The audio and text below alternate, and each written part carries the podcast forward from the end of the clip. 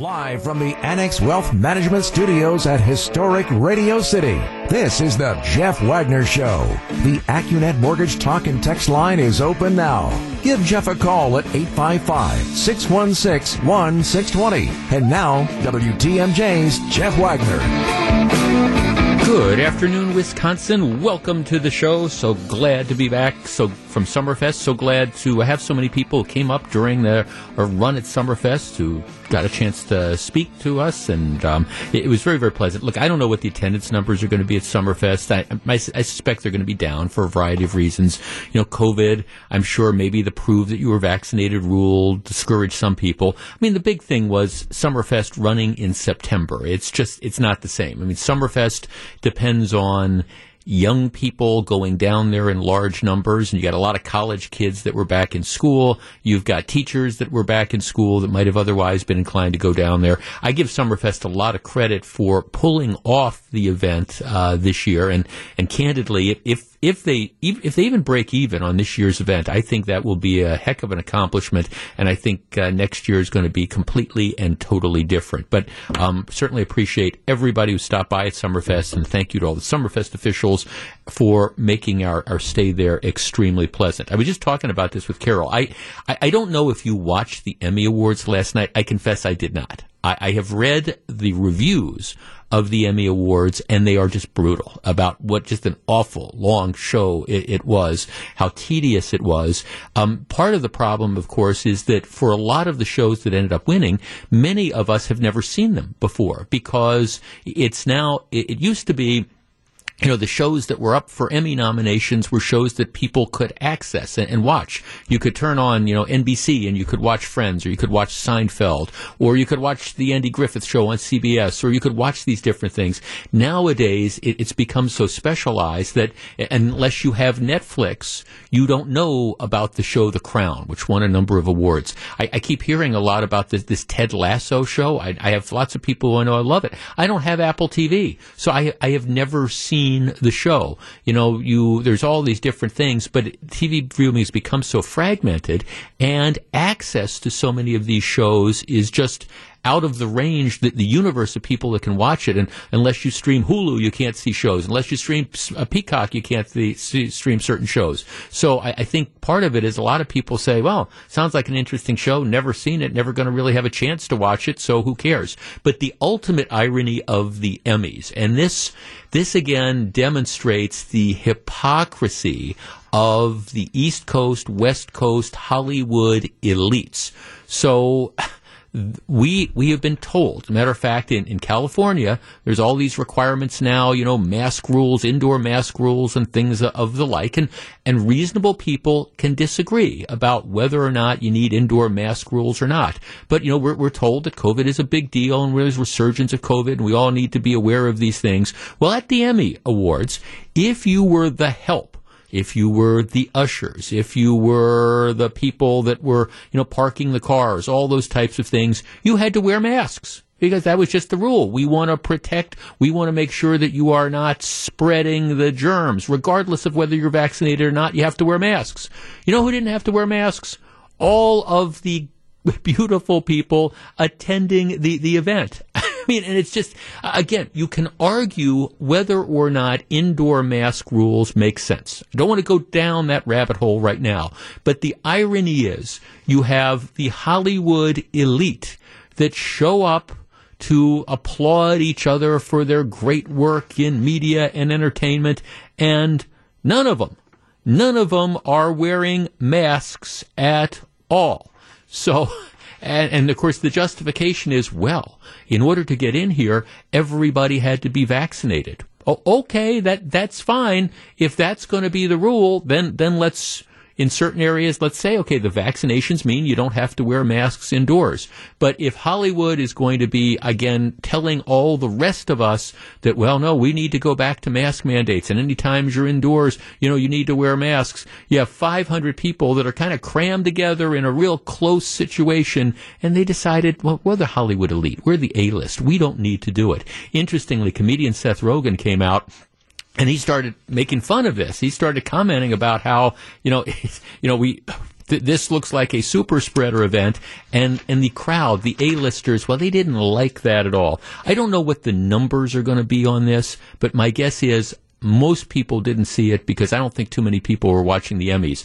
But if you do see the highlights, notice that the Hollywood elite think that apparently they cannot spread COVID. Mask rules are okay for the little people, you know, let them eat cake, but for everybody else, no. It has been an incredibly bad series of days for the Biden administration. Let's kind of review some of the bidding. And if this were Trump, if Donald Trump was still the president, these would be the screaming headlines of one failure after another. And this is just all in the course of the last couple days. Since Friday, the Pentagon has acknowledged that the drone strike that they launched in Afghanistan, in fact, did kill 10 civilians, including seven children, not terrorists. Let's just take a step back. If this had been a drone strike ordered by President Donald Trump, this would have been the lead story, at least in my opinion, on any every one of the Sunday talking head shows. Oh my gosh, Trump is killing civilians, things of the like. But because it's Biden, it's well, okay, we're, it's yeah, nothing to see here. All right, that's number one. Number two, a panel advising the FDA voted not to recommend COVID booster shots for all Americans over age 16. Remember, a couple weeks ago, the Biden administration is out there saying, hey, we, we, we need booster shots. We, we have to have this. Get them as soon as you can. And now the FDA comes out and says, well, not, not so fast. You know, if you're over 65, if you've got a compromised immune system, fine. But otherwise, we're not seeing evidence that justifies that there's a sufficient need for people not in those categories, those high risk categories, to get the booster shots. Huh. France We'll talk more about this uh, uh, later. France. Now, keep in mind, one of the things that Biden ran against Trump on was the whole thing that oh, Trump's Trump has just irritated all our allies. We are a laughing stock. We don't have any sort of cooperation at all. Well, all right, it's now being revealed that the U.S. went behind France's back cut this deal to sell nuclear submarines to Australia without notifying France that it was going to do this. And all of a sudden, France has lost a $9 billion contract to build submarines for Australia. Now, it may very well be that this was the right thing to do. Australia gets better submarines by buying them from the U.S. than they would have for France. But the operative thing is the Biden administration engaged in, I think what most people would agree was kind of underhanded secret negotiations to essentially pull the rug out from under one of our major European allies. Once again, if Trump had done that, this would have been the lead story on all the talking head shows on Sunday. Here, Trump figures out a way to just completely blindside and mess over one of our big allies. But because Biden does it, well, not much. All right. Then Again, this is all developing since Friday. You've now got the estimates vary between 10 and 14,000, but tens of, but thousands and thousands of people massed at the border pouring into this country completely and totally out of control at the border. You think that would have happened under President Trump? And then, of course, the news from today the stock market is absolutely cratering. Let's see. Current numbers, oh gosh, it's getting worse. 800, the Dow down 815 points. This is after two weeks of gradual declines, and the bottom is falling out today. NASDAQ down 424, Dow Jones down 812. Any one of these different events would have been, again, during the Trump era, it would have been the cause for headlines. Oh my gosh, the country's out of control. You know, the leadership has lost control. You have five separate events over the course of really just a couple days. We're going to break down a couple and we're going to start with the mess going on in the border. Stick around. The Wagner Show continues in just a moment.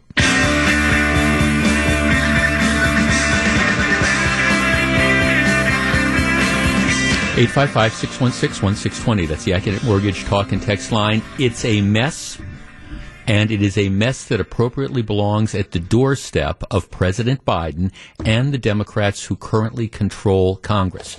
The border, the southern border, is out of control. If you haven't been following the story, right now there's about 15,000 immigrants, primarily from Haiti who have somehow managed to get to Mexico. They've gotten across Mexico, and now what they are doing is they are camped out under a bridge near Del Rio, Texas, in conditions that are absolutely appalling. What these people want to do is they're going to all claim asylum in the U.S and they're going to it will in fact overwhelm the, the U.S. asylum system. And what's going to happen is if you claim asylum, then what you can do is you can stay in the United States until your case gets process, processed, which means several years probably because of the backlog. But more importantly, once people get in and they they just sort of disappear into the the, the Texas night, you you never find a large number of these people. So what you have is the border essentially despite what the Biden administration says, it's now open. Here, here is the number. Now, of course, you know, during the campaign as a candidate and since taking office, you know, Joe Biden has said, well, well, look, you know, we're, we're not going to be, you know, deporting people en masse. And that has, even though he says the border is closed, well, that has encouraged the mess that is going on here. So as a result, you have this huge humanitarian crisis. Um, these Texas border towns like uh, Del Rio are absolutely overwhelmed. You have state and local officials who are pleading with the federal government to come in and try to take some sort of control over the situation. And yet the numbers continue to get worse and worse. In August, alone, there were nearly 209,000 border apprehensions. Um, so far, apprehensions through all 2021 have been 1.32 million, and that that doesn't include you know what's going on now. So you have an absolute mess that is happening, and the Biden administration, at least to me, appears to be completely and totally overwhelmed.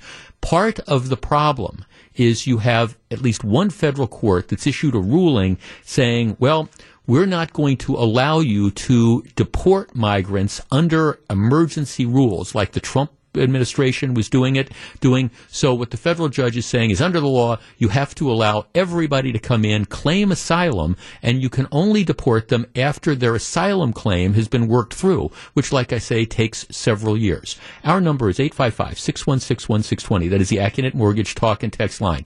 Here, here's what needs to happen.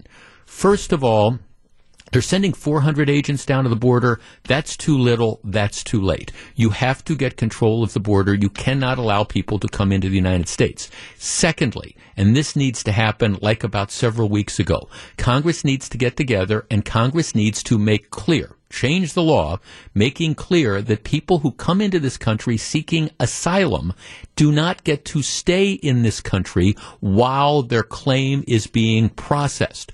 Because as long as you have that option, you're going to have these people that just believe they've got an incentive to come into the country and then, uh, again, overwhelm the system. And right now, it is overwhelmed. Our number, 855-616-1620, that is the Accunet Mortgage Talk and Text line.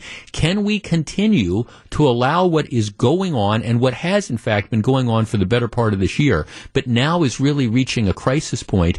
Can we continue to allow this to happen where you have thousands and thousands and thousands of people who are coming into this country illegally. Many of the people who are coming into this country illegally are being brought in by human traffickers and things of the like. So we, have given the, these cartels just a huge boost in, in their business as they try to take people on these dangerous trips to get them through Mexico and get them into this country because they believe that they're going to be allowed to stay.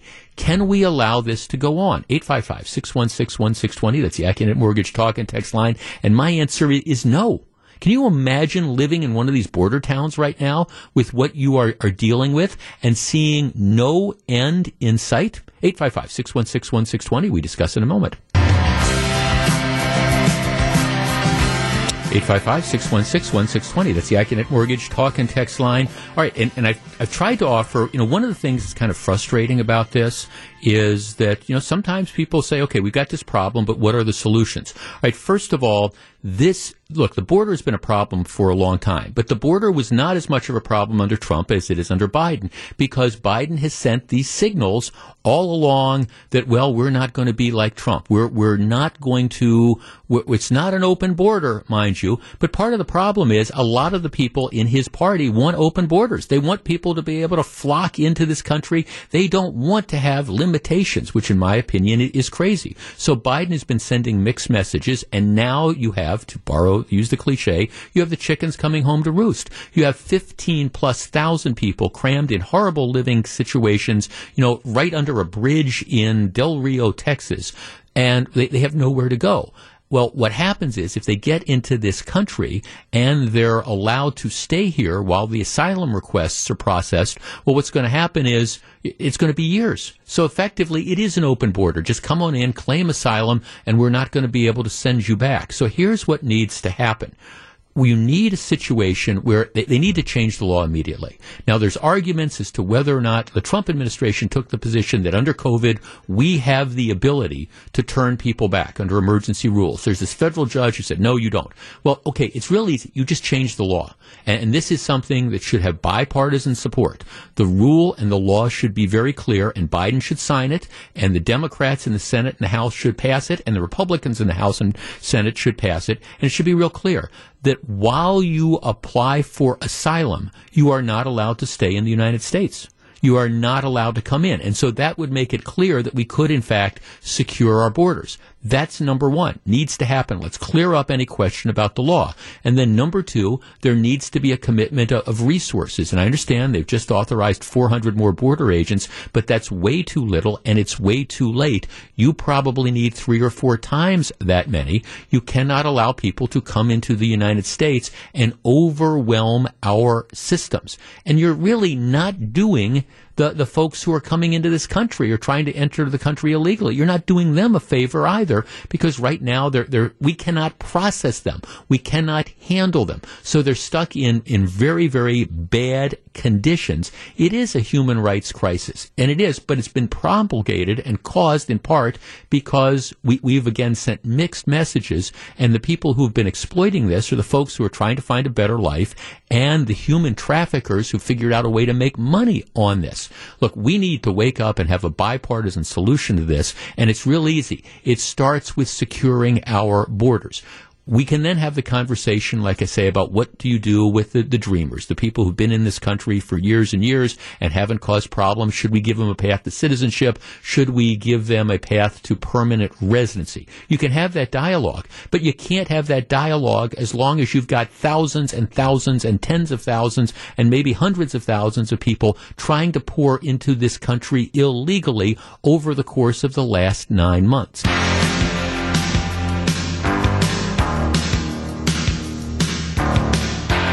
Our next story comes to us from Fred. For those of you who are, are not regular listeners or longtime listeners of the program, I, I, I, refer to that the, the city in the in the heart of the state of Wisconsin, where we have the capital. I you know it, it's you might know it as Madison, but if you know it as Madison, you are obviously part of the, the politically incorrect force out there who doesn't realize that a city named after James Madison should not exist in 2021. You see, James Madison, who was, of course, the fourth president of the United States, generally viewed as a great American statesman, a diplomat, an expansionist, a philosopher, he was a founding father. And again, he was the president of the United States for two terms, 1809 to 1877. He is hailed as the father of the Constitution for his pivotal role in drafting and promoting the Constitution of the United States and the U.S. Bill of Rights. He co-wrote the Federalist Papers. He co-founded the Democratic Party and again served as the fifth United States Secretary of State um, before he became the president. All right. Now you might say, well, what is the controversy with James Madison? And by the way, the city of Madison in Dane County is named after James Madison right? And you say, well, Jeff, of course that's true.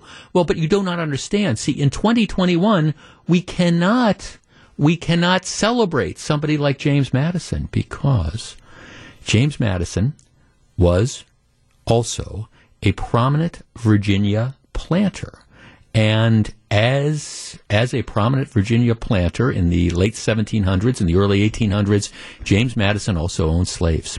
So he was a slave owner. And as a result of that, we have to cancel everything that James Madison did. And we cannot acknowledge the existence of James Madison. He needs to be eradicated from our culture, which is one of the reasons why I do not understand why all the people out there who just so despise James Madison, how they can live in the city of Madison. How can you wake up every morning and say, hey, I, am proud to be from Madison when you know it is named after this horrible, horrible person? So I think you know what we should do is just rename Madison Fred. I mean, just so it's the town of Fred. Here we're you know we're we're going. It's the the University of Wisconsin Fred. It's here. You know, if you're you're running for office, yeah, we we've got the we've got the state house. You know, we're we're we're going to be driving to Fred today. Hey, we're we're going out. They've got all sorts of great lakes. You know, we're going to go down State Street. You know, we're traveling out to Fred to see it. I see. I that's that is my idea because I know this affects the conscience of so many people who live out in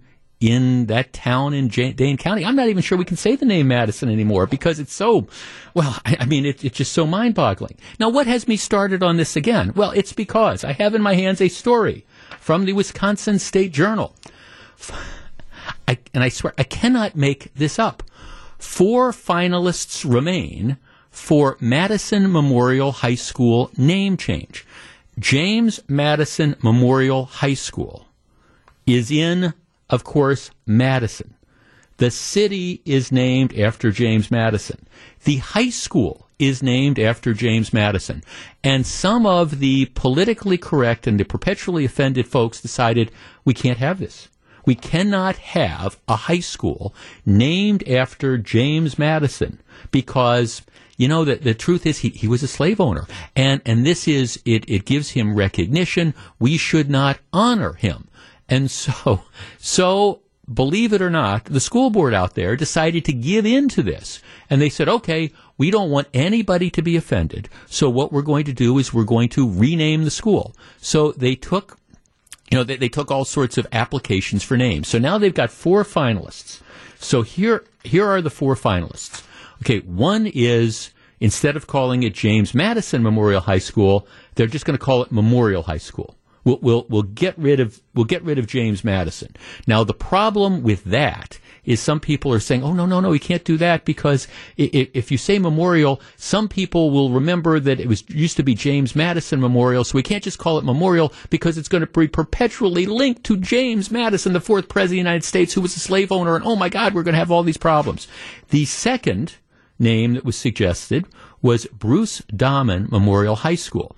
He was um, a long serving, Bruce Dahmen was a long serving principal at James Madison Memorial High School. Um, he was a principal from 2005 till he died unexpectedly in 2014. All right. Um, students voted the next year to name the school's first mascot Bruce. So he was he was beloved. All right. Well, this has been controversial and I swear I do not make this up, I quote from the story, because committee members expressed concern that if the school were named for another person, that individual might later be found to have had undesirable traits which could prompt another name change in the future. So you have this beloved principal who died unexpectedly, but they're worried that, gee, if we name it after him, somewhere somebody might become offended at some point in time because of something that this man did in his life that we don't know about. So then we, would have to change it again. The third name is Vel Phillips Memorial High School. She was the first black woman to graduate from UW Madison School of Law. And then um, the fourth name is another former principal at the school and a community activist. Her name is Darlene M. Hancock. But it's Vel Phillips Memorial High School, Darlene M. Hancock Memorial High School, both of which are African American females. Bruce Dahmen Memorial High School, but there's problems with that because they're concerned that there might be something in this man's background that might come up at some point in time that would cause the issue, or simply Memorial High School. Our number, 855-616-1620. That is the Accunet Mortgage Talk and Text line. I'm sorry, but I find this entire, this entire issue to be absolutely dumb.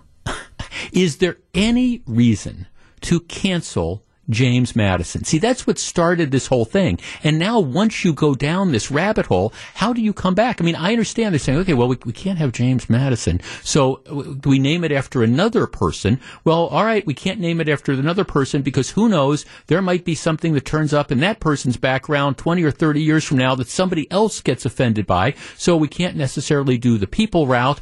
We can't just call it Memorial High School, which seems to me the thing that makes the most sense because some people aren't going to separate it. But doesn't it go back to this fundamental thing of is there any reason to cancel James Madison in the first place. 855-616-1620, which is the Accunet Mortgage talk and text line. And I say this semi-seriously. If you can't have James Madison Memorial High School in Madison, how can you have Madison? Shouldn't we just change the name to Fred? And where are all the people who are perpetually offended and politically correct about this? How, how can you, how can you have, how can you live in a community that's named after the fourth president of the United States? To me, the whole thing is just silly in the extreme. And what we need to do is we need to say, Madison is fine and James Madison Memorial High School is fine. Because once you let this, let's rename stuff, genie out of the box, it is impossible to put that genie back in the bottle. 855 616 1620. That's the Accunet Mortgage Talk and Text line. We discuss in a moment. 855 616 1620. Let's start. Bill and Racine. Hi, Bill. You're on WTMJ. Hi. Uh, retired teacher. 15 years at Madison University High School, now called James Madison Academic Center in Milwaukee. Yep. Are they next? Uh, well, I, I, I, guess. I mean, Bill. How? I mean, aren't aren't you ashamed for having worked for a place that was named after the this the, the fourth president of the United States? I mean, how can you how can you live with yourself, Bill, that you worked there all those years? No one seemed to have a problem with it at all. And no, kids loved the building. Kids loved it. Uh, school songs, uh, fight songs, and all that. Uh, were they going to have to change everything? I suppose at this point. I did, no. Th- thanks for no. You're, you're you're exactly right, and and that's. I mean, I seriously raised the, this this question. I mean, and some I, I got one text saying, "Well, Jeff, you you don't understand how much trauma and harm this psychologically causes to to people of color." Well, uh, really? I mean, at, at some point in time, I, look, I, I, understand that there's real examples of racism in this world, and that needs to be attacked and, and, eradicated. But here you have the fourth president of the United States. Is it really true? Do you think that anybody that goes to whether it's James Madison in Milwaukee or James Madison in Madison or the town of Fred, if we want to remove the term, term of Madison, that, that they're really psychologically scarred by going to this particular school? Or is this one of these things where you just have people sitting around, again, trying to figure out what can I possibly be offended about? Um, Jeff, what about, here's a text, what about Columbus? Well, I, you know, exactly right. There have been movements, of course, to, to get rid of Columbus Day because, you know, Columbus isn't viewed as the founder of, of North America. Uh, the, this, uh, what he's, what he's really viewed at is, okay, this was, you know, Columbus was this racist who, who led to, you know, the indigenous peoples being trampled over. But that, that's a very good question. I mean, for all those of you who may be listening to me right now who live in Columbus, Wisconsin, I mean, how how how can we how can we have that? How can we continue to to have these various names? What about Washington D.C.? Is it time to recognize that we need to change the name of the nation's capital because well, George Washington, founder of the country, but at the same time, again, one of the founding fathers, just like James Madison, he was also he was he was a slave owner. At what point, you know, in, in time? Um, at, at what point in time do we say, you, you, know what, we, we have to separate phony issues from, from real issues, and we have to concentrate on, on what the real issues are. But interestingly, and one of the reasons I revisit this is because to me, th- this highlights, again, the rabbit hole you go down, because now they're trying to find different names. And it's like, well, we can't just call it Memorial High School because there might be some people that will always think of it as James Madison Memorial High School, and so that won't do. And we, would love to name it after this deceased principal, but you know he might have some skeleton in his closet that comes out 30 years from now, and then we're back where we were. And then you've got the two, uh, you've got the two women, and nobody's apparently saying they might have skeletons their closets. But again, that that whole thing is just silly. But it's what happens. The, the argument that well, we can't honor somebody because 20 or 30 years later we might find out that maybe they weren't as perfect as, as people thought. I, I think, you know, the, the bottom line of this is this just shows how crazy the cancel culture gets. And once you go through the looking glass and go down that politically correct rabbit hole, there, there's no good answers. Candidly, to me, you'd like to have some grown up step up and say, you know what? It, it's, it's been James Madison Memorial High School for a long time. It's going to continue to stay James Madison Memorial High School. And if somebody out there doesn't like it, too bad. The squeaky wheel doesn't always need to get grease. Sometimes you just let the squeaky wheel squeak until it stops or it goes away or whatever. But this issue, well, it's still out there in Madison. You can't even call it Memorial High School because of the link. And you know what? If they change the name, if they name it, you know, whatever, anything else, it's not going to make the daily life of one student or one teacher or one graduate, it's not going to make one whit of difference. It does not improve their lifestyle in any way, shape, or form. I guess the cancel culture is claiming victims, and that's all well and good. But I do seriously raise the question if you can't have James Madison Memorial High School in Madison, Wisconsin, how can you have Madison, Wisconsin? All right. Where's the movement? My name is, let's call it Fred from now on. Back with more in just a minute. This is Jeff Wagner. One of our texters says, Jeff, given today's standards of education, I'd be hard pressed to believe that most of the students even know who James Madison was. you know, I, I, there, there is an element to that. My, my guess is if, if you surveyed all the students that attended, you know, James Madison Memorial High School in Madison, Wisconsin, and you said, okay, who, who is James Madison? Um, I don't know. What do you think? Maybe, maybe two out of ten would be able to say fourth president of the United States, and maybe not even two out of ten. But of course, this is this controversy because some of those same people are just so offended that they have to go to a school named after that. And that's, that's all well and good. But I'm just saying, in for a penny, in for a pound. If you can't have James Madison Memorial High School, how can you have Madison, Wisconsin in general? You know, for everybody who thinks that there is glamour in, in being on TV, I, it's I, I, always my my joke is talk to some of the reporters. Oh, after about the second or the third time, they've stood out at the truck stop in Fond du Lac waiting for the blizzard to hit, and you'll understand it's really not that glamorous a, a job. But what's really difficult is when they're out at the truck stop in Fond du Lac and the blizzard that's been predicted doesn't hit. And so you keep, you know, all right, the, the news is on every 30 minutes. They go, let, let's talk to, you know, let, let's talk to James Madison, who's out at the truck stop in Fond du Lac. Um, well, it's not snowing yet. You know, it's just, but, but of course, because in this case, the weather people predicted it and because the news directors made the decision, we're going to have people out there. Well, they, they've got to go ahead with it, even though there's no news, even though there's nothing happening. And even though I will tell you, the reporters all feel like idiots having to do these stand up spots when, when nothing is is happening. Even when they're out there saying yes, it's snowing, you feel kind of dumb. But when it's not snowing, oh, okay. But but again, they've made the commitment. It's sort of this fixed cost, so you have people out there. So let's go ahead and do it. That same thing happened this weekend in Washington D.C there was going to be th- this rally calling it Justice for J6. And this was this rally that was supposed to occur for people were going to come and show their support for the folks who stormed the Capitol on January 6th. Well, all along, I think if, if, you were following it, many of us believed, and I think I mentioned this last week, that this this was a completely media hyped event.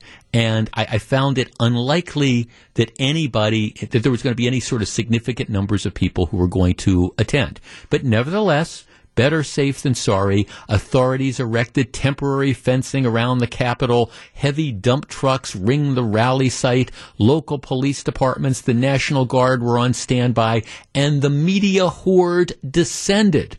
Well, again, this is one of these stories about what happens if you stage a rally and nobody comes.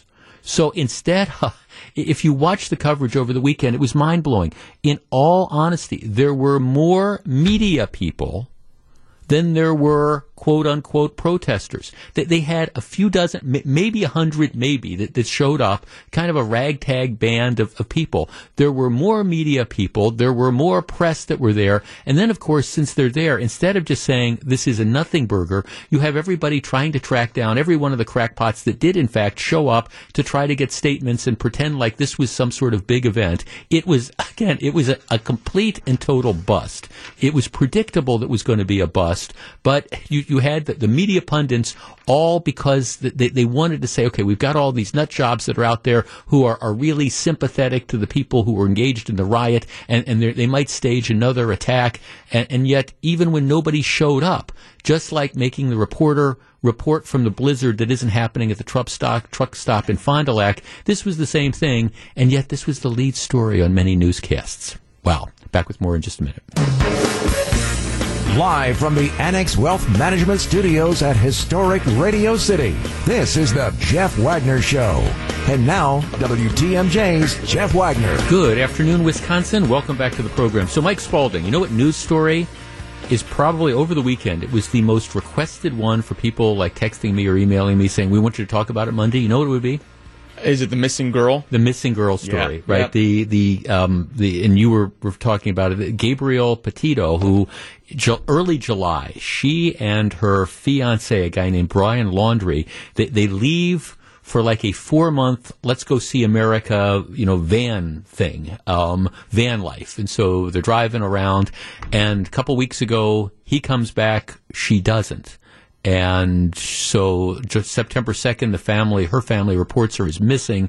And of course, the controversy is that the, the police then go out to interview him. Hey, what, you know, what happened? You know, two people leave, one person comes back, and he lawyers up and refuses to answer any sort of questions. And that's kind of where it's been. Report over the weekend that authorities in Wyoming believe that they, they found her body is what they, they haven't confirmed it officially, right? But that's what the suspicion is, right? Yeah, yeah. And they've, I believe they've told her family as well. They just haven't confirmed it. Right. Us. And meanwhile, the guy he's now disappeared as well. I mean, he, he was at home with his family, and now no, nobody's seen him for a while, and so he, he's in the wind. Um, and everybody's asking me to kind of talk about it. I and my problem with stories like this is I don't know what to make of it. I mean, it's you know every, everybody's got their theories and stuff, but it's almost like what do you say? It, it's a horrible sort of story, but.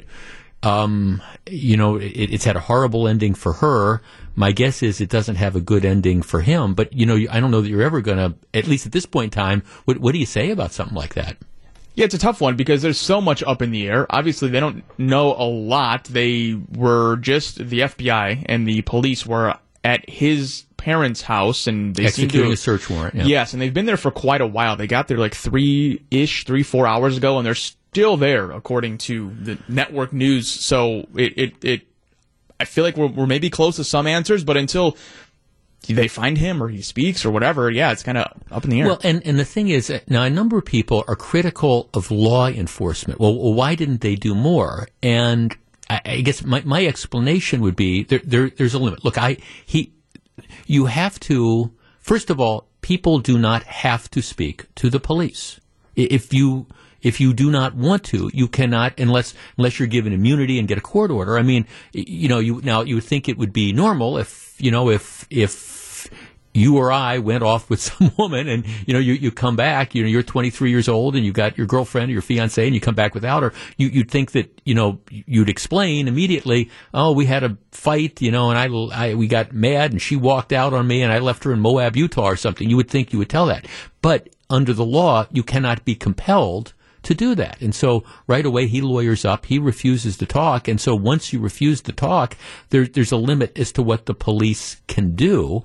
And you, you can't arrest somebody just on the fact that they're not talking to you. You need to have evidence to, you know, get get a search warrant or whatever. And I mean, somebody was telling me this morning, well, maybe they should have followed him around. Well, I, am again, there, there's a limit. It's the number of police officers you have, and if they don't have enough evidence to arrest him for a crime, how can you just put a tail on the guy for day after day? It was, it's an unfortunate situation, but I'm not sure. I'm not sure it's a problem with law enforcement.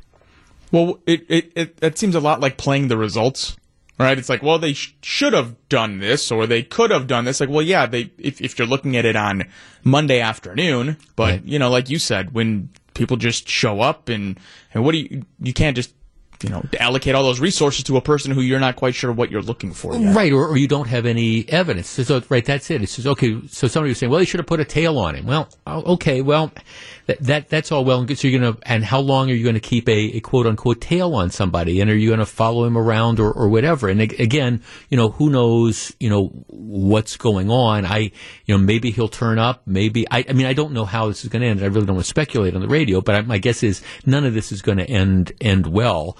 Um, and I don't know that we'll ever necessarily get to the bottom of it, but I'm not sure it, it's a failure of law enforcement. And by the way, I understand the frustration that the the family has. I mean, if that was my daughter who went off with this guy and he comes back and she doesn't and he's not talking. I mean, I, I understand the, the incredible frustration you would have and the anger you would have. And what do you mean you're not talking? You know, what, what's going on here? And, and that, that's a fair and it's a legitimate opinion. But what, you know, th- there's only so much, I guess, in a situation that law enforcement can do. You can't arrest somebody unless you've got evidence that, that he committed a crime. And at least at this I, I think up until now, uh, fir- first of all, at this point in time, they uh, until uh, until they found the body, they didn't have evidence that there's a crime that was committed. I mean that you know this people people disappear. That that's and and we, we've seen this before. Sometimes people just decide, hey, I'm going to walk away from my life or whatever, and you don't have evidence that there's a crime up until up until the last couple of days. It doesn't even appear necessarily that there was evidence there was a crime, much less something you could arrest somebody for. So And they still haven't said anything about a crime necessarily. He is still a person of interest. Right. He's not a suspect in a crime. They haven't said. I think we'll learn a lot.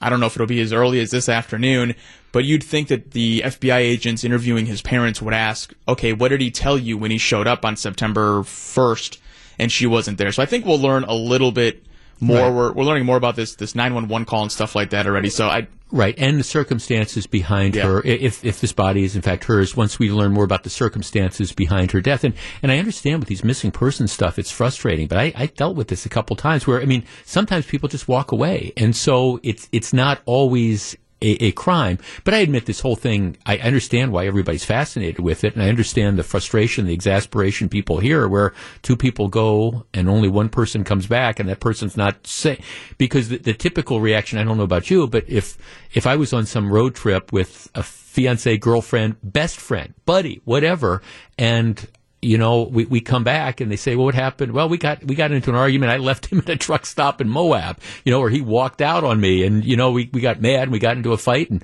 haven't seen him since. Sorry. Don't know anything more about it. Don't know where he is. Stay tuned, huh? Yeah, we'll have to. I mean, I, I- I'm with you. If it was me, you'd probably tell someone if a friend fell off the side of a cliff or if there's a reason you're not going to be with that person anymore. I think the, the, uh, the optics in 2021 certainly do not look good. And I also don't think these efforts are going to be helped by the rapid speculation, the rampant speculation that's going to be on social media and the police and FBI having to, to comb through all of these phone calls I'm sure they're getting, comb, you know, comb through all this evidence. Right. Um, but yeah, at this point, I yeah, stay tuned. Right, and there was this weird thing in, in August where, um, let's see, where were they? August 12th, Moab, Utah. Police get a report of domestic problem where they have some sort of argument, and, and he's actually, in the police reports, apparently considered the victim. Um, but uh, it's just, it's bizarre, and you, you hope for the best. But uh, I know there is this incredible fascination with this, and we'll have plenty of time to dissect it. But at this point in time, beyond that, everybody's saying, "Uh, what are we going to talk about? I I don't know what you talk about with regard to this. Um, I think all the details will become clear. All right, worker shortages. You know, it's it's not surprising. There's a story in the paper today about how the, for for Lambeau Field and the Bucks and the Brewers, they're they're, they're struggling to find people to come in and, and work the games. It is not unique. CVS. CVS is getting ready to go on a hiring spree. They say they want to hire, get this, 25,000 people this week as their stores struggle with long lines, frustrated customers. And, and that this is not an uncommon thing. Everywhere I go, I talk to small businesses and they say, we can't get people. You go into restaurants that, you know, used to be open on Monday and Tuesday and they're closed because they say we can't get people. Fast food, and we're going to do a whole to- separate topic on that maybe tomorrow or Wednesday. You know, fast food places are, are closing their interior dining rooms again because they, they can't get enough people to, to work and to staff it. So it's an ongoing problem. There's something that some employers are doing to deal with the worker shortage. My question is, how long can they do this? I'll explain. We'll discuss. Stick around.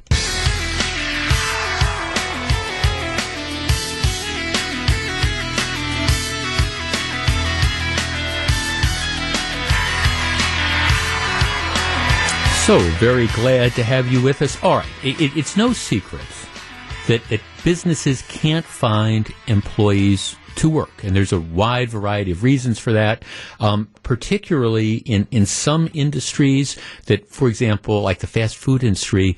Um, places shut down during COVID and people found other jobs and they found that they liked the other jobs better. Um, in some cases, uh, again, because of the unemployment benefits that are now kind of winding down, it was more profitable to stay at home than it was to go to work, which I think was always kind of a bad policy. And there's all sorts of different factors that are going into it. But but here's one of the ways that, that companies have been coping. And there's a story about this in the Wall Street Journal.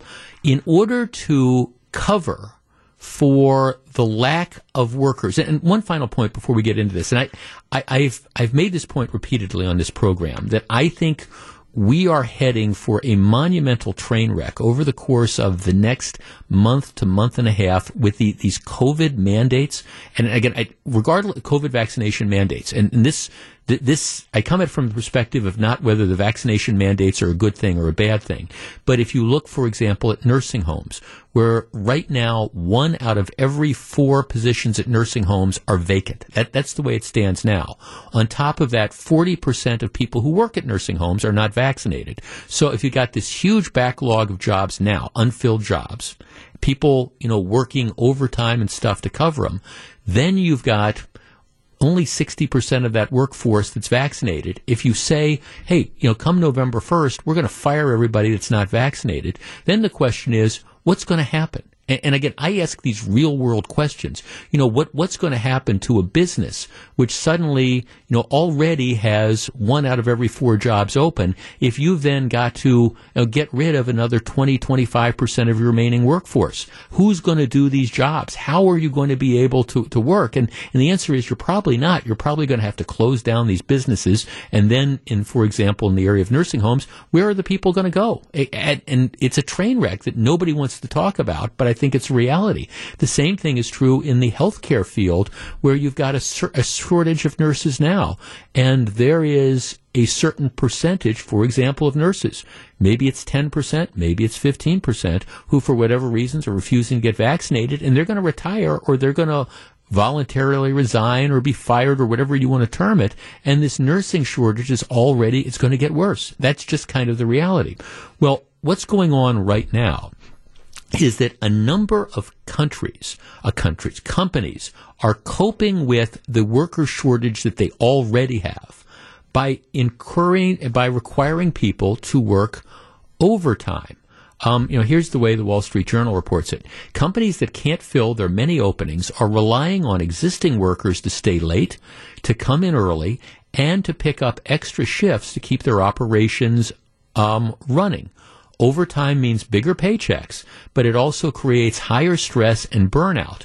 Employers and researchers say demands for extra time are contributing to a broad wave of resignation sweeping across the country as U.S. workers quit their jobs more than any time in the last two decades. And that in turn places even more pressure on remaining employees. And a number of these people are going off and they're saying, you know, I mean, here's the deal. In the manufacturing world, production employees worked an average of 4.2 extra hours a week last month. That was up from 3.8 hours extra in August of 2020 and 2.8 hours in April of 20, uh, in 2020 versus uh, August of 2020. 855-616-1620. That is the Accunet Mortgage talk and text line. Okay, on the one hand, overtime is good. I mean, you, you get paid time and a half. it's extra, you know, dough. That that's good. Everybody likes to have that extra dough. But at the same time, especially as this gets worse, is is taking existing employees and is making them work more hours Is that a long term solution? Or are you just going to burn out your employees and have even more leave? 855 616 1620. That's the Accunet Mortgage Talk and Text line. I, I think, and I guess I, I look at this and I think I see this as just kind of another train wreck that, that's potentially coming. You know, you, you can impose overtime for a, limited period of time to people. All right, you know, I, I, need you to work. I need you to work Saturdays. All right, I need you to stay two hours late, and we, have got this big job that we've got to get out, and you know it's going to last for the next week or two. I think people will put up with that. At the same time, if you say, okay, th- this is the deal, it's going to be 50 hours a week. Um, for the next six months, you're going to have to work an extra 10 hours. You're going to have to stay late. You're going to have to come in on Saturdays. I, I think at the end of the day, you're going to make matters worse because I think most employer employees simply aren't going to put up with that. 855-616-1620. Have you been caught in this overtime thing? And, and is, is asking fewer workers to work longer hours, is that sustainable over any period of time? And my answer would be probably not. 855 616 1620. That's the Accunet Mortgage Talk and Text line this is becoming another one of these crises, and it doesn't get talked about a lot because you know we, we, understand that there's all these jobs that are going unfilled. And what was the latest numbers I saw? I mean, it's um, right now the u- number of open U.S. positions surged to a record high 11 million in July. So that, that's open positions that are there that are not being filled. And one of the ways that employers are coping is taking the existing employees and saying work more overtime. Well, that that's expensive for the companies because they got to pay time and a half. But on top of that, there's this burnout factor that's there. Here's a text, Jeff. Um, this is from Leanne. My husband has been working 60 plus hours weekly since the pandemic began due to the labor shortage. We're in our 60s, and I often wonder how much longer he can keep going. Some of his peers are tired and they're simply retiring early, which makes things worse, but it's totally understandable under the circumstances. Um, yeah, it, it's, it's just that factor that, that's out there. They can't find these things. Jeff, I work at a big place in Appleton. We have been on mandatory overtime for years. What will happen if we lose people because of the vaccine? Well, um, you know, they'll likely raise the overtime to more than 52 hours a week. I mean, and, and at some point in time, like I say, I mean, I understand the benefit is you're getting time and a half, but people burn out. Um, one of my texters says, I want to work less hours, not more. And, and that, that's true because there is kind of that family thing.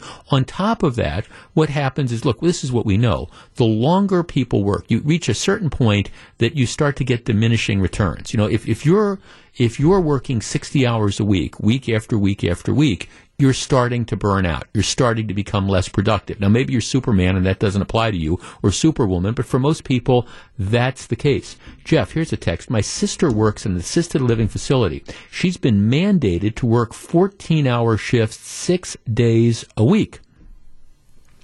14 hour shifts, six days a week. She won't quit because she has a connection with the residents, but she's very burned out and it takes a huge toll on her home life.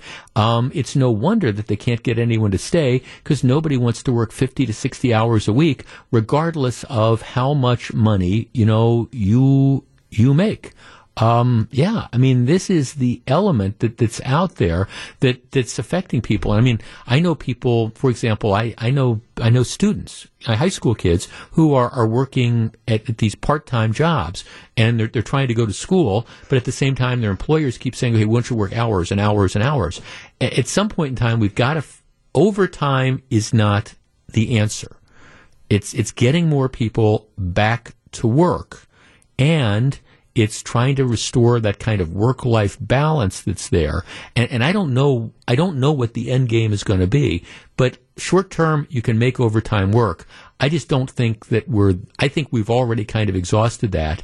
And if we do go ahead with these vaccination mandates, which apparently we're going to over the course of the next 30 or 45 days, I think this problem is going to get a lot worse, not better, and expect to see all sorts of businesses close because if you can't get people now, it's going to get worse.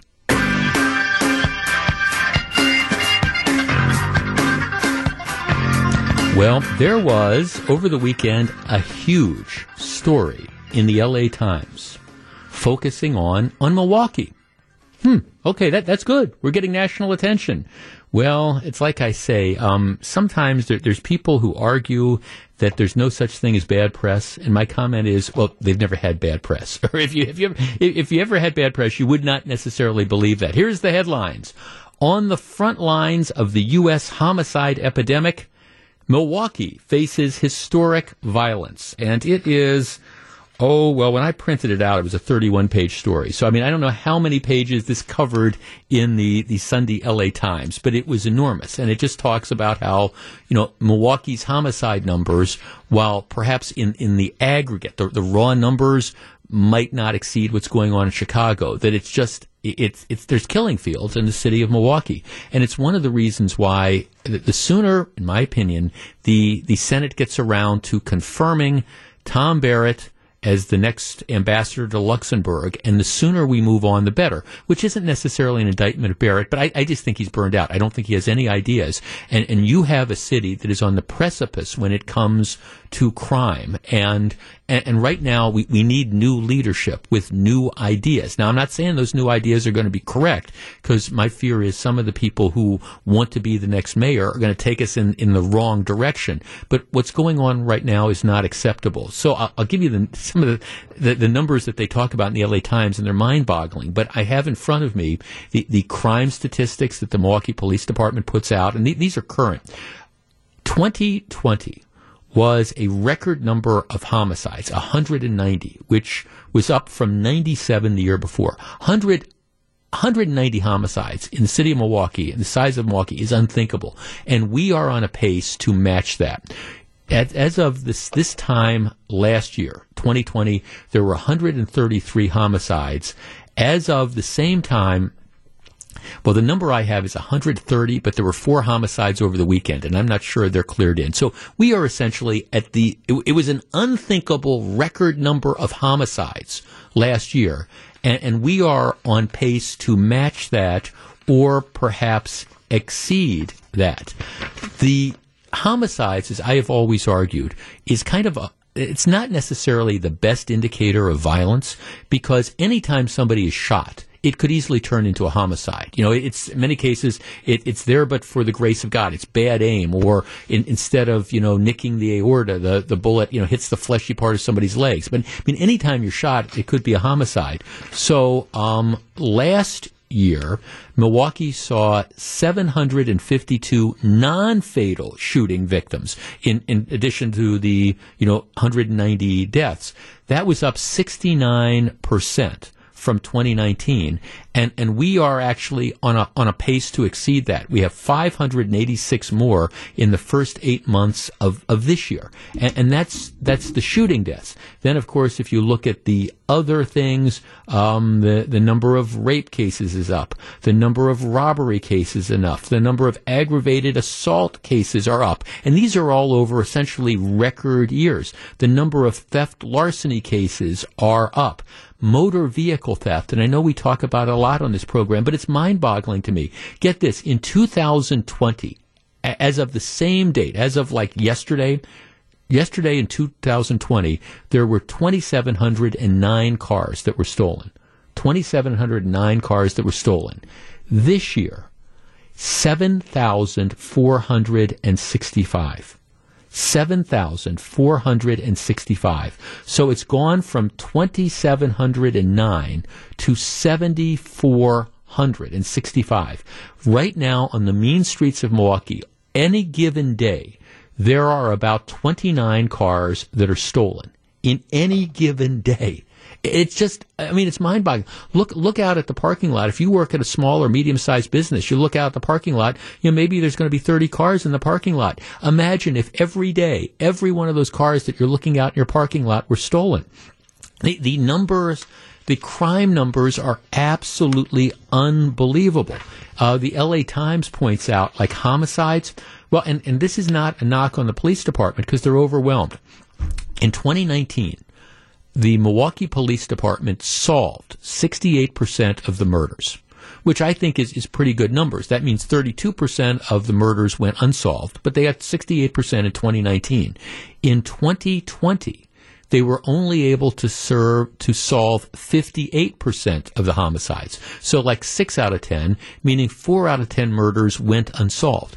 And part of that I think undoubtedly is just due to the explosion in the number of workers uh, of, of, murders. There's you know you've got a limited number of cops and a limited number of resources and so you have that going on. But so here's the deal. 68% in 2019, 58% in 2020. This year so far, the rate of solving cases, solving homicides, 34%. So essentially, only about one out of every three murders is being solved.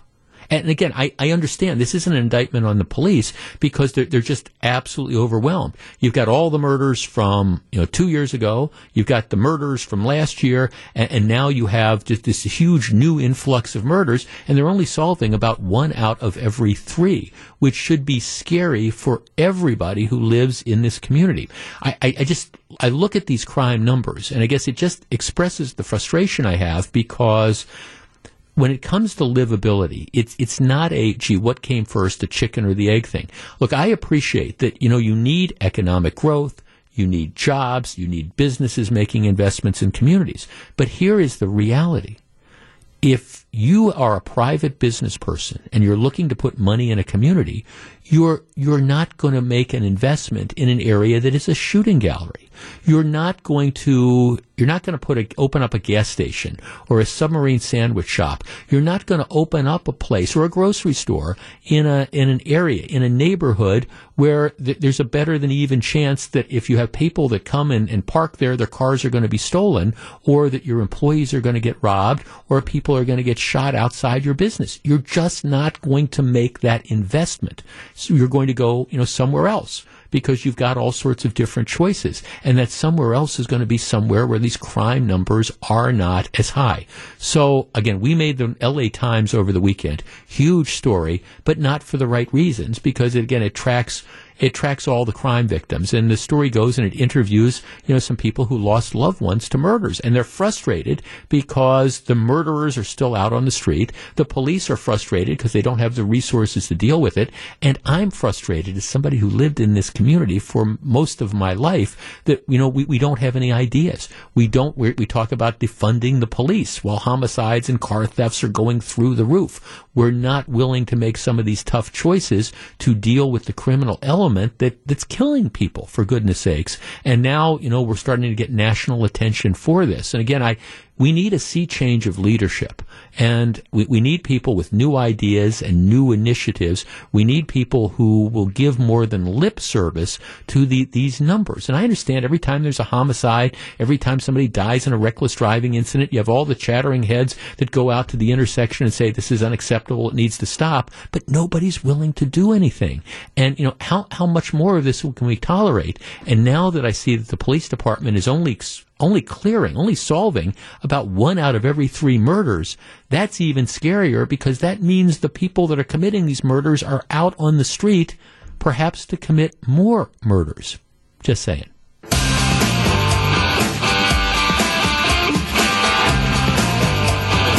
The hunt for Brew October is on as the crew close in on another NL Central title.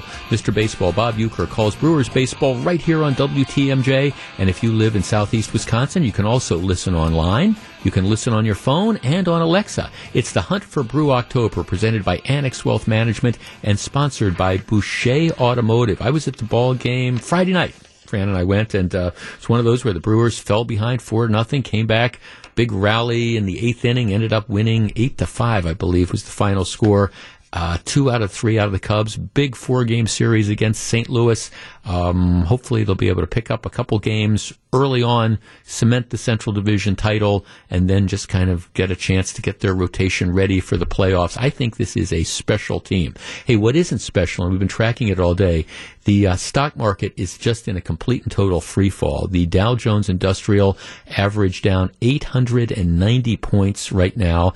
The NASDAQ which is tech heavy, that's down 474. That's actually a 3.7% decrease.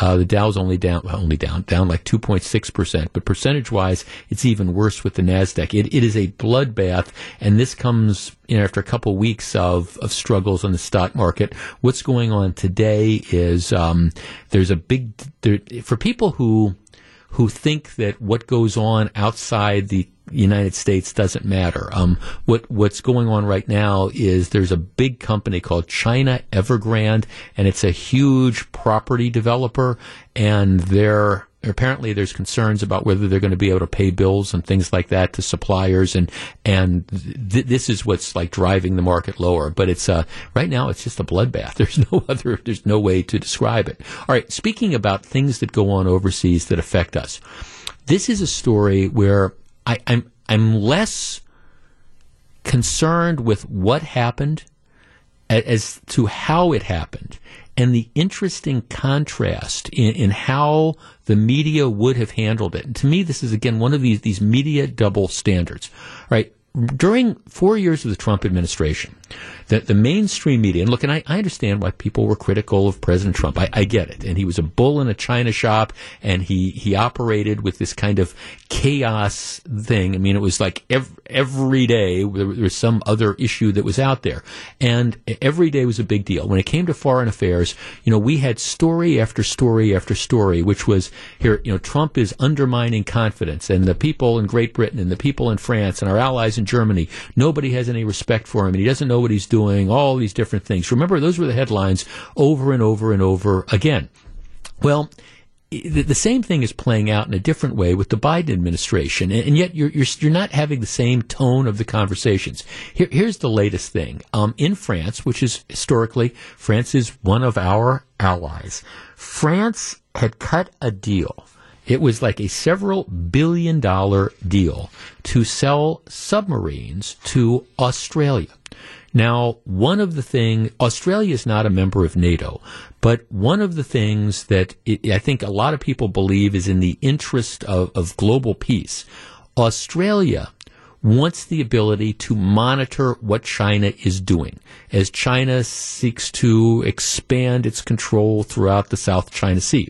So Australia cuts this deal to buy submarines from France. The problem is that the submarines that France wants to sell them are are not nuclear submarines. So they're they're the conventional sort of submarines. So they can't travel as far. They um, are easier to detect than than a nuclear submarine. But France doesn't want to sell Australia nuclear submarines. So Australia decides they want nuclear submarines. You can understand that. So apparently, behind France's back Australia starts negotiating with the U.S. for the U.S. to sell nuclear submarines to Australia. And last week, that's exactly what happens. The U.S. announces, hey, we've cut this deal. We're going to be selling nuclear submarines to um, Australia. And as a result, Australia turns around and it cancels its, its billions of dollars worth of contracts to buy the, the submarines from France. Now, the issue, in my mind, isn't whether or not Australia should have nuclear submarines. I, I think they, they clearly should. Uh, Australia is going to be our ally, and they're going to be helping patrol the South China Sea, and they're going to be watching, you know, China. Okay, that, that's that's a good thing. And you want them, you would think, to have the, the best submarines around. So it's not so much that Australia decides to buy the submarines from the U.S.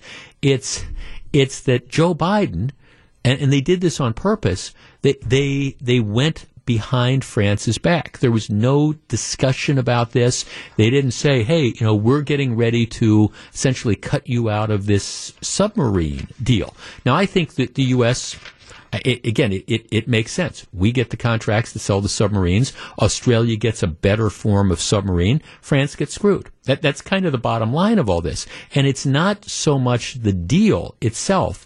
It's the fact that Biden did it without disclosing the fact that this was going on to France. And so here you have one of our major European allies that now feels that, that they've just been completely and totally blindsided. And what they did is France, in response to this, recalled their ambassadors from the U.S., they recalled their ambassadors from Australia because they're extremely unhappy because they've lost this, this huge contract. And again, it's not to me, whether or not the submarine deal should have gone through. I, I think the submarine deal makes sense. But it's the double standards there because if Donald Trump had done this, if Donald Trump had decided to, I don't know, undercut one of our principal allies, go behind France's back, and cut this side deal that ended up in France losing this huge production thing, you know that this there would just be outrage on all the Sunday morning shows. How could you possibly do this? But because Biden, again, regardless of what the merits are, we would, oh, this is Trump, this is Trump, this is Trump. Look at this terrible thing. Well, this is the same sort of thing. It's like you want to say to Biden, not so much gee, is it good that we're selling the submarines to Australia? Because it is. But I thought you were the guy that was supposed to restore internet, bring back the United States and restore international trust. And the simple fact of the matter is you, you don't do that by doing this deal in the way that they ended up doing it. At the end of the day, will they patch things up? My guess is that they probably will. But again, to me, it's the double standard that's out there you know, if Trump had done something like this, there would have been outrage, international outrage and domestic outrage. You would have had Democrats just saying, we cannot stab an ally in the back like this. And yet that is precisely what Biden did, and you get crickets. This is Jeff Wagner. Live from the Annex Wealth Management Studios at historic Radio City, this is the Jeff Wagner Show. And now, WTMJ's Jeff Wagner. Good afternoon, Wisconsin. Welcome back to the show. This is really a very exciting baseball season for the Brewers. It, it's starting to fall into place. The Brewers, right now, 13 games left. Their record is 91 and 58. They have an 11 and a half game lead in the Central Division over the St. Louis Cardinals. St. Louis who the Brewers play the next four days. You can hear all the broadcasts here on WTMJ.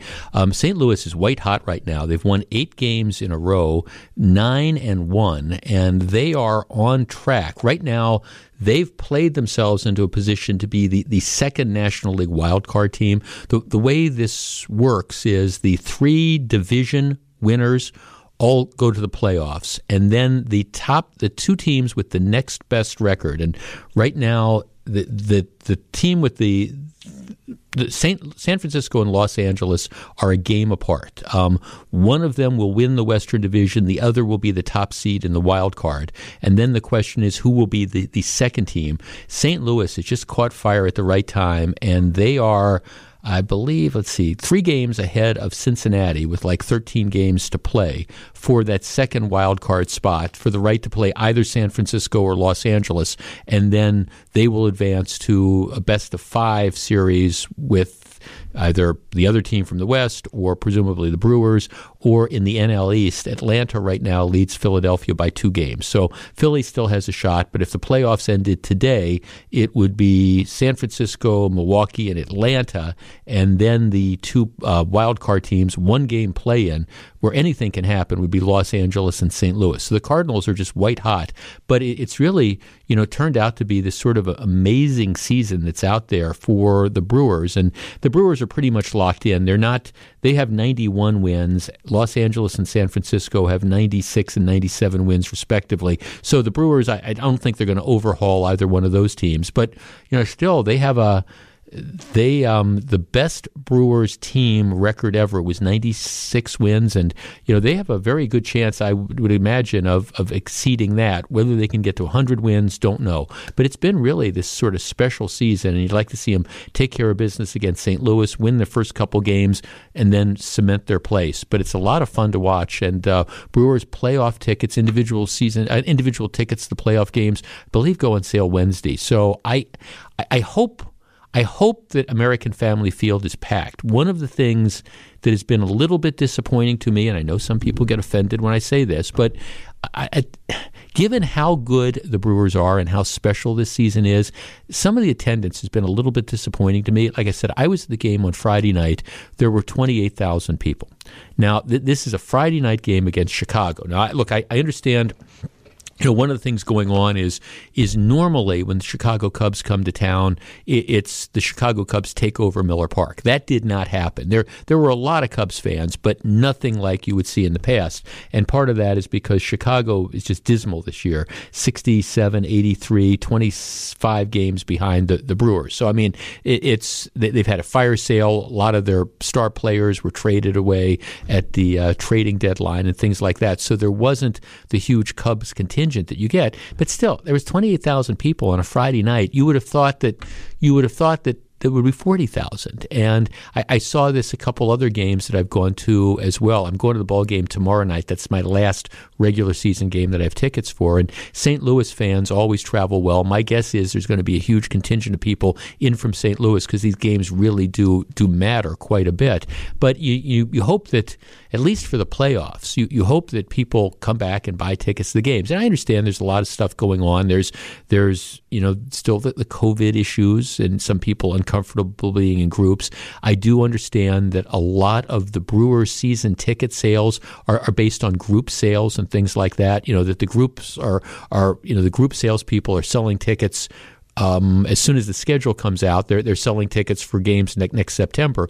And this year, because of the pandemic, you really had very very few group sales because they didn't know what it was going to look like and all. But you know, there should have been more than twenty eight thousand people at American Family Field on on Friday to see this great Brewers team, and, and hopefully over the course of their remaining, I guess, seven home games, you'll see big attendance, and then hopefully we'll pack the place for the playoffs. Like I say, there's plenty of room on the bandwagon. Jump on because this this team has the potential to be special. How cool is that? All right, when we come back, let's talk about how the government is handling the booster shots.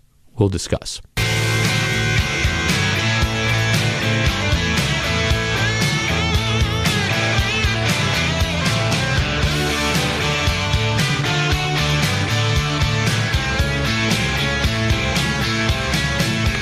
Okay, everybody's everybody's got their their theories about this attendance issue. Now, I it's again, I was I was surprised. I was at the Brewers game on Friday night, Brewers Cubs game. This time of the year, normally there would have been forty thousand people. Uh, now, again, part of it Part of it is that the Cubs are no good this year, so there wasn't of, of Cubs fans that there typically were. There were there were a bunch of Cubs fans, but there there weren't there weren't as many as you would typically expect. I'm trying to look at the box score. I'm not seeing what the attendance was. A couple people were saying that they were there yesterday and um, it, that it wasn't it wasn't full. I mean, I'm not saying that there was bad attendance, but that it wasn't full. I I think there's a couple things that are going on, I guess. I, I, think part of it is that there's some people who are perhaps still a little bit pandemic cautious and still don't feel comfortable going out and, and being in, in large group settings. I'm not one of them. I don't, I'm vaccinated, don't have any concerns about that, hasn't stopped me from going to any of the games. Um, I think also the, the lack of group sales hurt them because they, have been playing catch up. You know, like I said, normally you're, you're selling the group salespeople. They're, they're selling tickets for next year. You know, right after this season ends. You know, they're they're contacting groups, and and there really haven't been that many group sales. I'm sure there's some, but it's tough to kind of put that together on short notice. And we, we didn't know what the, the policies were going to be regarding fans coming back to the stadium. But that that's partially it, I, I think, as well. But but maybe there's something else going on because this this is a really special Brewers team. They're they're they're playing great baseball. It's fun baseball. It's entertaining baseball. I know Milwaukee is a great baseball town. So okay, one segment 855-616-1620, which is the Accunet Mortgage talk and text line. What what is it, it's at least it's my premise that attendance is lower than it should be. And I, have I've noticed that all all year.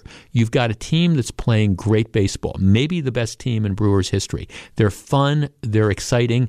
The ballpark experience is good, and I got to believe that there's something going on. Maybe maybe it is the pandemic that's keeping people home. Our number 855-616-1620. That is the Accunet Mortgage talk and text line. To the extent that there aren't more people at American Family Field What, what do you think is going on? It's certainly not a lack of interest in this baseball team, is it? Because I, I think interest has got to be kind of at an all time high.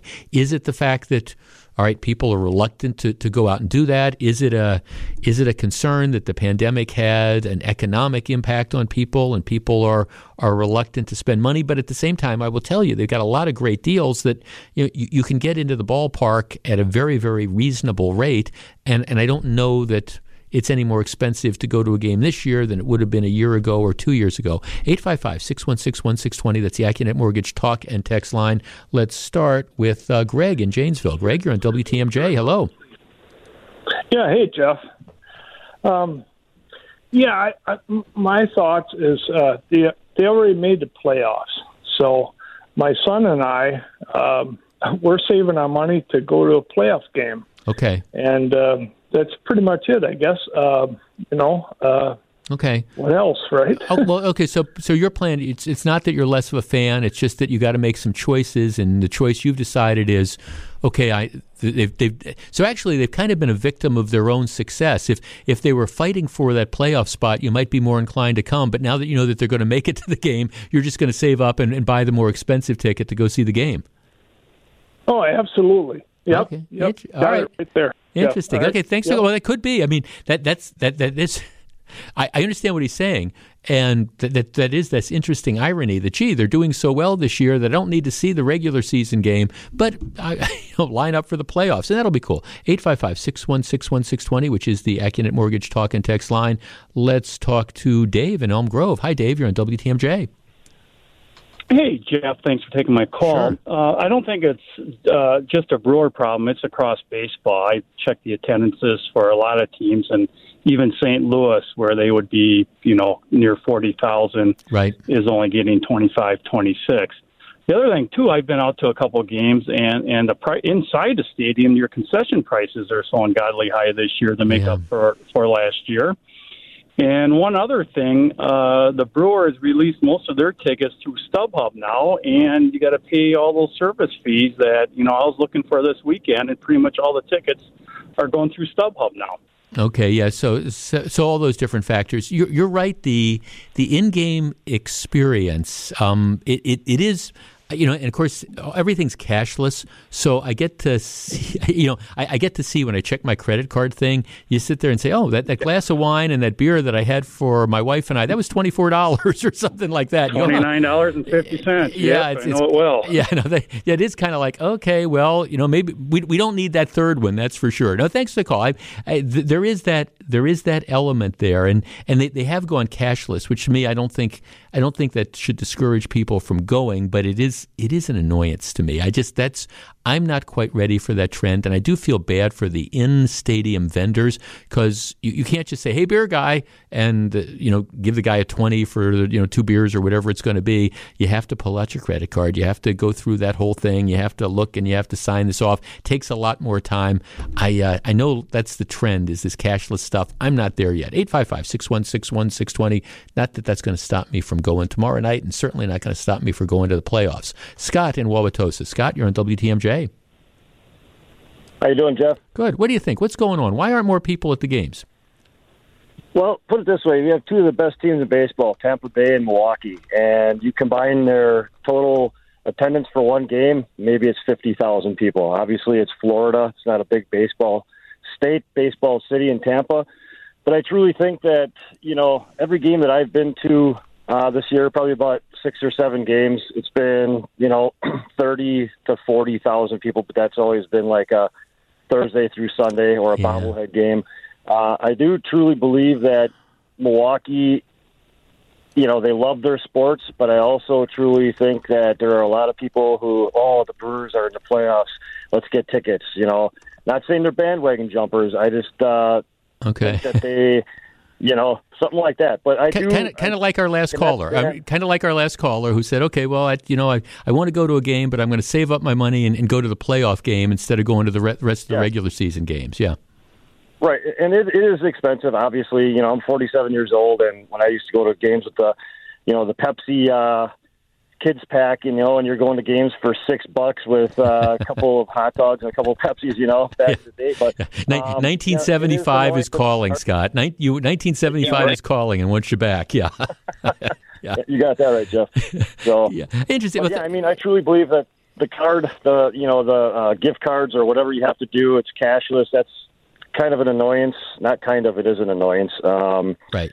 But uh, a lot of factors, you know, yeah, the, you know, COVID and everything. But I don't know. I know it's interesting. I mean, thanks because the, the I have my my twenty game package is is is largely it's the midweek games. Um, so uh, unlike you, where you're going like Friday and Saturday nights, most of my games have been with one or two exceptions. I think there were like two Friday night games that were built in, maybe three, I forget. But most of them are are Monday, Tuesday, Wednesday, and Thursday, which tend to again earlier in the week. This is the point like for everybody who talks about Summerfest and why is Summerfest only having the shows on Thursday, Friday, and Saturday? It's because they study these things and I think it's true all over, but it's particularly true in Milwaukee. We tend to be more of a weekend town. More people go out on a Thursday night than go out on a Monday night or a Tuesday night. That's just the re- more people go out on a Friday or Saturday night than go out on a Tuesday or Wednesday. That's just kind of the reality. Um, I would say for the games I have attended, majority of which, again, Tuesday, Wednesday, Thursday night, with a lot of Tuesday and Wednesdays in there, I, I would say that the average attendance was under 30,000. I mean, kind of the upper 20,000s. And I kept looking around the ballpark saying, don't, don't people realize what great baseball they're playing? Come on, fans, get out there and, and jump on the bandwagon. And I have no doubt that there's going to be a lot of people that are going to be coming back, you know, for, for the playoffs. And I have no doubt that American Family Field is going to be packed. Kelly and Slinger. Hi, Kelly. You're on WTMJ. Hey, Jeff, thanks for taking my call. So, listen, I don't know that this really has anything to do with the Brewers. I think this is a, a thing with group events in general um, concerts, Summerfest, um, State Fair, things like that, but especially sporting events where people realized over the pandemic you can watch it at home You've got a huge screen TV. You've got all the comforts of home. You don't have to worry about getting beer spilled on you. So I think people have just gotten used to that kind of environment and they like it. Mm-hmm. So you think it's going to be then a while before attendance at live events comes back? Yeah, I think if ever. I think you know we we had an opportunity to go to some Packer games this year, and we said, well, what's what's the point? We're much more comfortable at home. Yeah, but it. I, and by the way, I, I, understand that where you know you've got the bathroom that's right there and things like that. At the same time, there is there is an experience. I mean, going to the game in person is, is a different experience than just watching it at home, isn't it? Yes, absolutely. I could not agree more. But I think that when it comes down to it, between if you add everything up and you start talking about cost, comfort. Yeah. I think for a lot of people, they've just said, "Yeah, you know what? I I, I found a new way to enjoy things." Yeah, you could. Thanks. You, you could. You could definitely be right. I mean, I'll I'll be honest with the Packer. With, I used to go to a couple Packers games a year, and, and I, I love the Lambeau Field experience. But as I get older, as I get older, eh, it's it, there, I mean, especially if you live here in Milwaukee, it, it, there is a hassle factor. It's two hours to drive up. It's two hours to drive back. it's it's a great experience, but you know, you're on a, a, typical Sunday, you're you're committing the entire day to it, and like on a Monday night game, which you know, there's school nights for me. I would much rather you know, I, will watch the game at home tonight. I'll turn down the sound. I'll listen to you know uh, Wayne and Larry on WTMJ, and, and that's how I'm I'm going to enjoy it. I think that's that's maybe a factor. I mean, I, I but I do think there's there's a there's being there in person, and my guess is the fans are going to pack back to American Family Field for these playoffs. At least I hope so, because I'm I'm serious. If you're a baseball fan I mean, I, I remember the World Series in 1982. Brewers haven't been back, and I think they've got a really good chance to do it this year. And you, you want to make those special memories. And on the top of the top of the Bucks championship win this year, boy, wouldn't it be something if little old Milwaukee has the NBA champion and the Major League Baseball champion? Back with more in just a minute.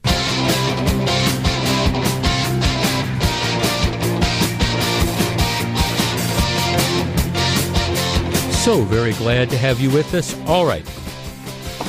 One of the things that I think has contributed to the the ongoing issues with regard to vaccinations for COVID, and this is just one of the issues. There, there's a lot of stuff going on.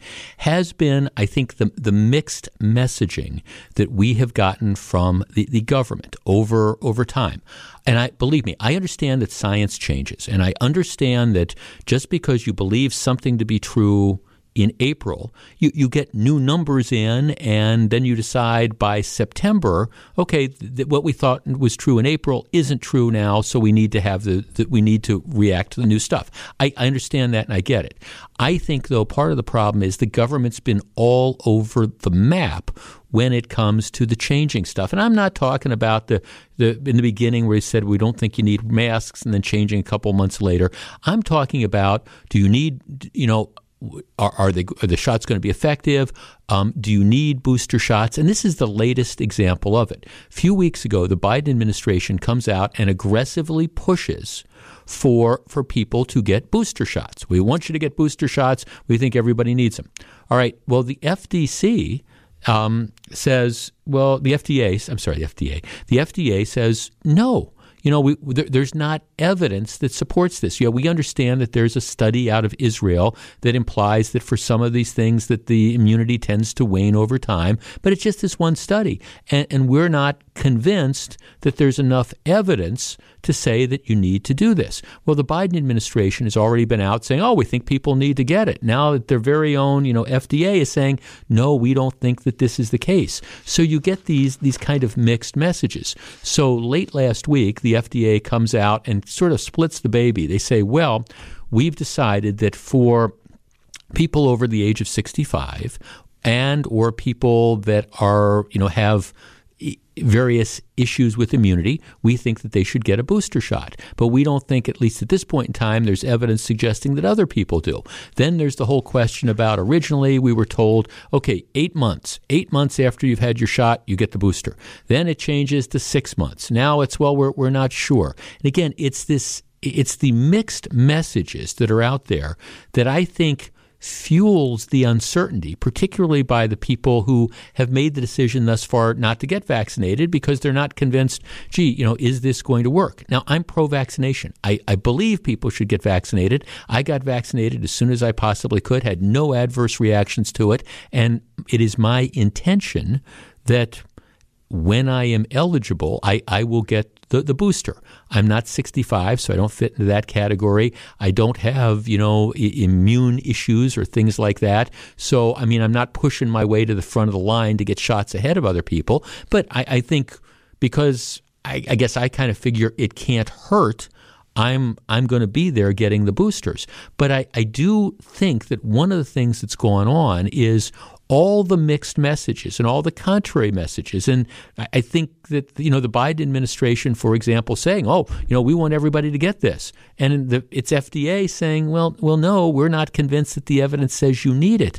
That I, I think has been an example of an ongoing problem that we've had over the last you know year and a half where we're not speaking with one voice. And even if you say follow the science, we can't agree on what the science means, which is part of the problem. And it's one of the reasons why, before, at least in my opinion, we make pronouncements. Before we say, well, you need to get the booster, you need to do that, or whatever, we should be very, very transparent about okay this is this is why. That's been the big problem I've had with the CDC too. You know they'll say okay well we need masks or we don't need masks or you need masks in indoor settings or you don't need masks here or whatever. And and it's almost like there's this kind of knee jerk reaction. Again I recognize that the science changes but w- without it seems to me that it's almost like which way the wind is blowing is sometimes where these recommendations come from. And if you're going to make recommendations saying wear the mask, or even if you've been vaccinated, or you don't need to wear the mask if you've been vaccinated, or whatever, if we're going to change things, it seems to me we should do it cautiously and we should do it transparently, making sure that everybody understands this is this is why we are now recommending that everybody you know get a booster shot after you've had the first shot. Um, and this is why these we were relying on. This is the data. This is why we think it's a good idea. Being forthcoming, I think it makes it easier to make the case that you need to do, opposed to simply saying follow the science when the science is murky or inconsistent. Our number, 855 616 1620, that's the Accunet Mortgage Talk. We got a couple minutes, but it is my intention you know, to, to get a booster shot when those booster shots are available, even though I admit that I think the FDA and the Biden administration, the CDC, has kind of been inconsistent about making the case for why people need boosters. I'm going to get one. How about you? 855 616 1620. 855 616 1620. Again, my, my point here is, is, that I think you need to follow the science, but I do think we need to we, we need to have consistent messaging. And, and part of the problem is you're all over the map. And this booster shot is the latest example of it. You know, the Biden administration is saying, well, people need to get it after eight months. Then they change to six months. The FDA is saying, well, you know, we don't think so unless you're over 65 or have immunity issues. And, and again, it's it's that mixed messaging that's out there that creates a problem. Now, here's a text, Jeff. Why would you want to get a booster shot? I don't want a booster shot. I don't know what the purpose would be. Well, I don't know. I get a flu shot every year, and I guess if if if it's a situation where at some point in time the initial effectiveness that it starts to wane, I I'm going to get it.